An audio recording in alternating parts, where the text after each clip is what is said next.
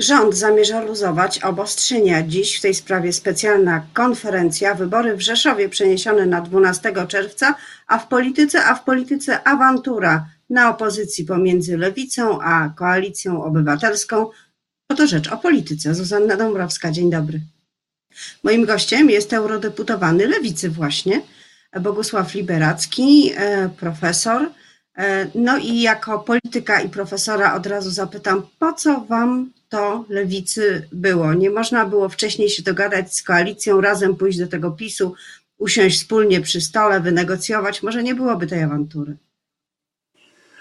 Tuż to nie jest awantura y, Lewica, Koalicja Obywatelska, ponieważ my takiej awantury nie wszczynaliśmy. To jest pierwsze. Dwa, mieliśmy wszelkiego rodzaju przesłanki, żeby zakładać, że Koalicja Obywatelska wypowiadane poglądy w grudniu, w styczniu, w lutym traktuje jako prawdziwe, a wtedy brzmiały poglądy następująco. Trzeba ratyfikować Fundusz Odbudowy. To jest Polsce absolutnie niezbędne. Ten, kto opowie się przeciw ratyfikacji, jest zdrajcą i tak dalej. I my traktowaliśmy to i wzięliśmy to jako dobrą monetę. Drugie, odnosimy wrażenie takie, że koalicja obywatelska stała się lekko zazdrosna o to, że lewica zdobyła się na odwagę powiedzenia głośno jednoznacznie, że należy ratyfikować ten fundusz odbudowy, aczkolwiek nie bezwarunkowo. Postawiliśmy swoje warunki. I również podobno za słabe, panie, panie pośle, podobno za słabe warunki. Moglibyście żądać A... więcej, moglibyście domagać się rzeczy z innych półek, złagodzenia ustawy antyaborcyjnej na przykład. Tak twierdzą twierdzi wielu publicystów i oczywiście politycy Koalicji Obywatelskiej. Nie, redaktor, jeżeli mamy domagać się rzeczy, które są związane z dziedziną, którą akurat się debatuje, no to trzeba po prostu rozwiązywać sprawy w tej dziedzinie. Jesteśmy w sytuacji następującej, miejmy rację. Od razu jasność. Chodzi o proces ratyfikacji Funduszu Odbudowy i Wzmocnienia Odporności New Generation. Tak ten fundusz się nazywa. 750 miliardów euro obok 1080 miliardów euro w ramach wieloletnich ram finansowych, czyli łącznie 1800 miliardów euro na lata 2021-2027 dla Unii Europejskiej jako całości. Więc tutaj blokując Fundusz Odbudowy, który jest nieujęty w traktacie o funkcjonowaniu Unii Europejskiej zwanym lizbońskim, kwestionując to, wetując, to odcięlibyśmy całą Unię Europejską od 750 miliardów euro, w tym Polskę od 58 miliardów euro. Czy te pieniądze należą się Unii? Należą się pieniądze, znaczy należą się, to jest złe sformułowanie, ma złe konotacje. Te pieniądze są przewidziane jako specjalny wysiłek w celu odbudowy gospodarki po pandemii. Pandemia się jeszcze nie skończyła. Chodzi o odbudowę gospodarki, wprowadzenie Zielonego Ładu, chodzi o cyfryzację, chodzi o usługi użyteczności publicznej, chodzi o wzmocnienie odporności społeczeństwa i gospodarki na pandemię, chodzi o wzmocnienie przemysłu Unii Europejskiej, a wszak wiedzmy o tym, że gospodarka kwitnąca Niemiec, Francji i tak dalej, to jest rynek zbytu dla Polski, dla polskich produktów, wyrobów, usług. Panie profesorze, ale chyba handlowy dodatni. Koalicja e, tak. Obywatelska nie mówi o tym, żeby tego funduszu nie przyjmować, żeby tego mechanizmu nie aprobować. Mówi tylko, e, postawcie, czy powinniśmy razem postawić mocniejsze warunki, potargować się trochę, e, a przede wszystkim stworzyć taki mechanizm, który na pewno uniemożliwi władzy, a mówią wprost, oszustwa. Czy taki mechanizm Pana zdaniem został stworzony? Na piśmie jeszcze nic nie ma. Taki mechanizm jest uzgodniony i ten podstawowy instrument tego mechanizmu to jest komitet monitorujący. Komitet monitorujący, który się będzie zajmować każdą istotnym wydatkiem czy tytułem inwestycyjnym z tego funduszu.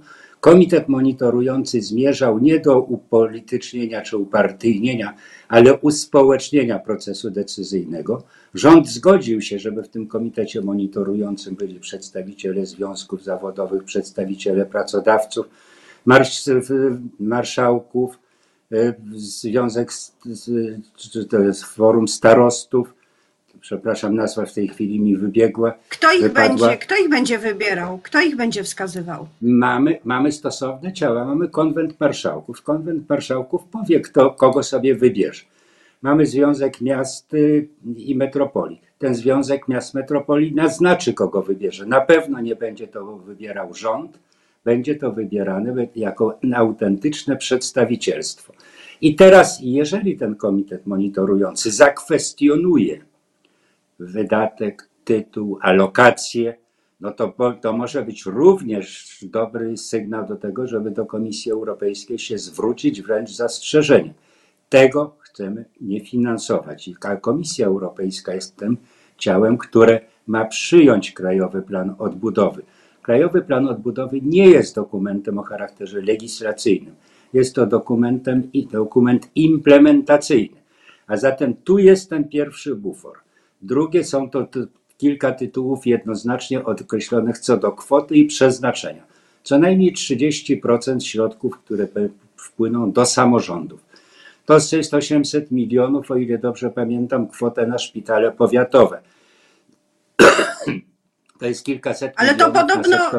To podobno było już e, zapisane i tych 30% domaga się Unia.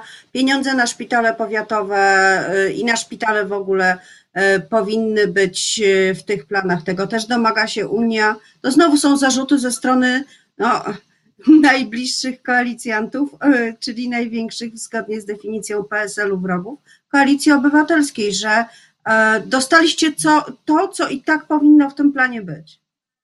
Otóż mamy doświadczenie już z rozdziałem funduszu właśnie na, s- na regiony, gdzie doświadczenie jest niedobre, czyli dostały samorządy pisowskie.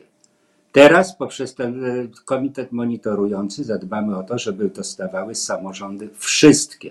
Przecież osiem, ośmiu marszałków jest kontrolowanych przez PiS, ośmiu nie jest kontrolowanych przez PiS. Zatem tu trzeba popatrzeć na te mechanizmy. Ja odnoszę wrażenie, że Koalicja Obywatelska i PSL mają uczucie, iż po pierwsze stracili taką cechę wyłączności lub liderowania po stronie opozycji. To oni dotychczas chcieli mówić, co jest cnotą opozycji, co nie jest cnotą opozycji, jak należy być opozycją, jak należy nie być. I z tego mroku czy półmroku nagle lewica po prostu się wyłoniła jako ta struktura, to ciało, które mówi, chcemy te środki wykorzystać. Tak, jest dobry moment historyczny, bo prawica zjednoczona nie jest zjednoczona, ale my tutaj gramy o rację dla całej Polski, dla całego społeczeństwa, nie dla rządu. I to nieprawda, że bycie przeciwko rządowi jest jedyną racją stanu Polaków.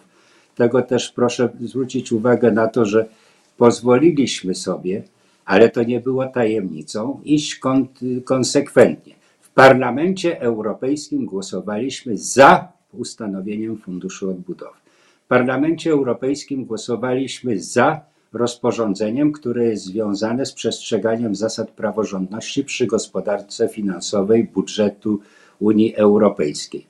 W kraju 8 kwietnia Zarząd Krajowy Lewicy podjął uchwałę rekomendującą posłom Lewicy w, parlament, w polskim Sejmie i w Senacie głosowanie za ratyfikacją, aczkolwiek zawsze twierdziliśmy, że to muszą być warunki, które będą dobrze służyć wykorzystaniu tych środków. I konsekwentnie zatem podjęliśmy rozmowę z rządem. Przecież innego rządu nie mamy. Komisja Europejska nam nie przyniesie innego rządu. To ten rząd jest prawomocnie ustanowiony. Ten rząd jest partnerem dla Komisji Europejskiej, ten rząd jest częścią składową Rady Europejskiej, no a my w Parlamencie Europejskim wykonaliśmy swoją pracę. Dlatego też nie szukajmy na siłę zakwestionowania y, i sporów, prowadzonych sporów i te, także Ale proszę była zwrócić okazja. uwagę. Panie, do panie profesorze, była okazja, była okazja do tego, żeby ten brak większości rządu Zjednoczonej Prawicy wykazać. Gdyby opozycja w pierwszym głosowaniu, bo może być ich kilka, zagłosowała przeciw e, i Solidarna Polska zagłosowałaby przeciw, rząd musiałby upaść. Czy to nie jest prawdziwy scenariusz? Rząd, żeby miał upaść, to jest e, kwestia większości, która mogłaby doprowadzić do tego, żeby rząd upadł. Bądźmy realistyczni. W tym Sejmie takiej większości nie ma. Lekceważymy istnienie Konfederacji. Przecież Konfederacja nie opowie się za tym, żeby nowy rząd był proeuropejski. A ponadto, skoro pani redaktor mówi, żeby rząd upadł, pamiętamy takie przymiarki. Marszałkiem Sejmu miałby być prezes porozumienia. Premierem miałby być albo Kosiniak-Kamysz, albo Rafał Trzaskowski. Yy, kogo tam jeszcze mamy? No oczywiście Hołownia na prezydenta. I mieliśmy taką listę potencjalnych wicepremierów. Czy tam był ktokolwiek z lewicy uwzględniany? Tego typu rozmowy, spekulacje toczyły się poza nami. I proszę także wziąć pod uwagę, że społeczeństwo chce tych środków. Zresztą dzięki Rzeczpospolitej dzisiaj rano już wiemy, że ponad 66% ludzi opowiada się za ratyfikacją i za skorzystaniem tych źródeł finansowych. Tylko nikły procent, parę procent ludzi odpowiada się przeciw. No jakaś grupa nie wie o co chodzi, ale to zawsze tak się zdarza. Także ja uważam, że lewica zachowała się po pierwsze transparentnie, po drugie konsekwentnie, po trzecie odpowiedzialnie i po czwarte nie upatruje li tylko własnych korzyści politycznych, upatruje po prostu swoją rolę służenia interesowi gospodarki, społeczeństwa, a także wzmacniania Unii Europejskiej. Powrócę do tego elementu, to są pieniądze 750 miliardów adresowane do całej Unii Europejskiej, do każdego państwa członkowskiego. Silniejsza Unia to jest lepsza perspektywa na dobrobyt także dla Polaków. E, Bliski pana polityczny kolega, także eurodeputowany Leszek Miller, y, znany chyba panu bardzo dobrze od lat, mówi za mało. Krytykuje też tę decyzję. E, Czy nie można było nawet e, rozszerzyć tego stanowiska lewicy o tych e, eurodeputowanych, którzy z list lewicy wszyscy weszli tak jak pan? W jakim sensie rozszerzyć? To się dzieje na forum Uzyskać ich zgody, poparcia y, dla tego, co robi E, lewica. Le- No Leszek Miller. Dość mocno. Pan? Leszek Miller w Parlamencie Europejskim głosował za funduszem odbudowy. Jeżeli my opowiedzieliśmy się przeciw, y, znaczy za ratyfikacją na określonych warunkach, nie otrzymaliśmy jako zarząd Nowej Lewicy jakiejkolwiek y, opinii typu źle zrobiliście. I pamiętajmy, że te środki są uwarunkowane jeszcze rozporządzeniem o y, powiązaniu praworządności z finansami y, budżetowymi Unii Europejskiej. Do praworządności jeszcze się będzie wracać. To nie jest sprawa zamknięta w tej chwili. Jesteśmy na etapie następującym. Mianowicie ustanowić Fundusz Odbudowy i Wzmocnienia Odporności dla całej Unii Europejskiej. Otworzyć drogę do korzystania z tych 58 miliardów dla Polski. A jak przyjdzie do wypłaty, to będzie osobna niejako jeszcze rozważanie. To na koniec naszej y, rozmowy pytanie y, bardziej chyba relaksujące, mam nadzieję przynajmniej. E, Paszporty, zielone książeczki, swoboda poruszania się po Unii Europejskiej w rytm e, zwiększającej się grupy osób zaszczepionych, tak sądzę. Jak to będzie wyglądać Pana zdaniem ostatecznie? Toż jesteśmy blisko podjęcia ostatecznej decyzji, że będzie, nazywamy to paszporty, to się ma nazywać Green Certificate, zielony certyfikat, czyli dokument najprawdopodobniej elektroniczny, gdzie każdy może ten dokument uzyskać i tam będzie napisane oczywiście imię, nazwisko, kto to jest, państwo zamieszkania, czy przyjął szczepionkę i jakiego rodzaju szczepionkę, czy jest ozdrowieńcem, kiedy to nastąpiło i ewentualnie miejsce na y, uzupełnianie przeprowadzenia testów. Ja wiem, że no, dostaję setki maili, ale wydaje się, że takich w centralny sposób rozsyłanych, że to pogwałca czyjeś prawa, sprowadza segregację, podział i tym podobne. Nie, to po prostu ma zapobiegać rozprzestrzenianiu się koronawirusa i rozmawiałem ze swoimi wyborcami, z przedstawicielami branży turystycznej, hotelarskiej, gastronomicznej z województwa zachodniopomorskiego i lubuskiego.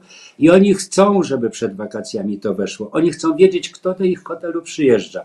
I myślę, że to jest metoda na to, żeby po prostu zacząć przejmować kontrolę nad pandemią, bo póki co częściej pandemia przejmuje kontrolę nad władzą niż władza nad pandemią. Zatem jest to metoda moim zdaniem skuteczna, potrzebna i, no, i dzięki temu możemy odblokować także sezon turystyczny. A przecież i od kiedy, ludzie są od, zmęczeni. od kiedy, panie profesorze, to może wejść w życie? Chcielibyśmy, żeby w czerwcu weszło w życie. W czerwcu tego roku. Czyli Dziękuję. już za kilka miesięcy. To jest, to jest krzepiąca wiadomość. Krzepiąca wiadomość na temat rozmowy politycznej, a moim gościem był e, profesor i eurodeputowany e, Lewicy Bogusław Liberacki. Dziękuję i miłego dnia. Dziękuję, kłaniam się i zdrowia życzę nam wszystkim.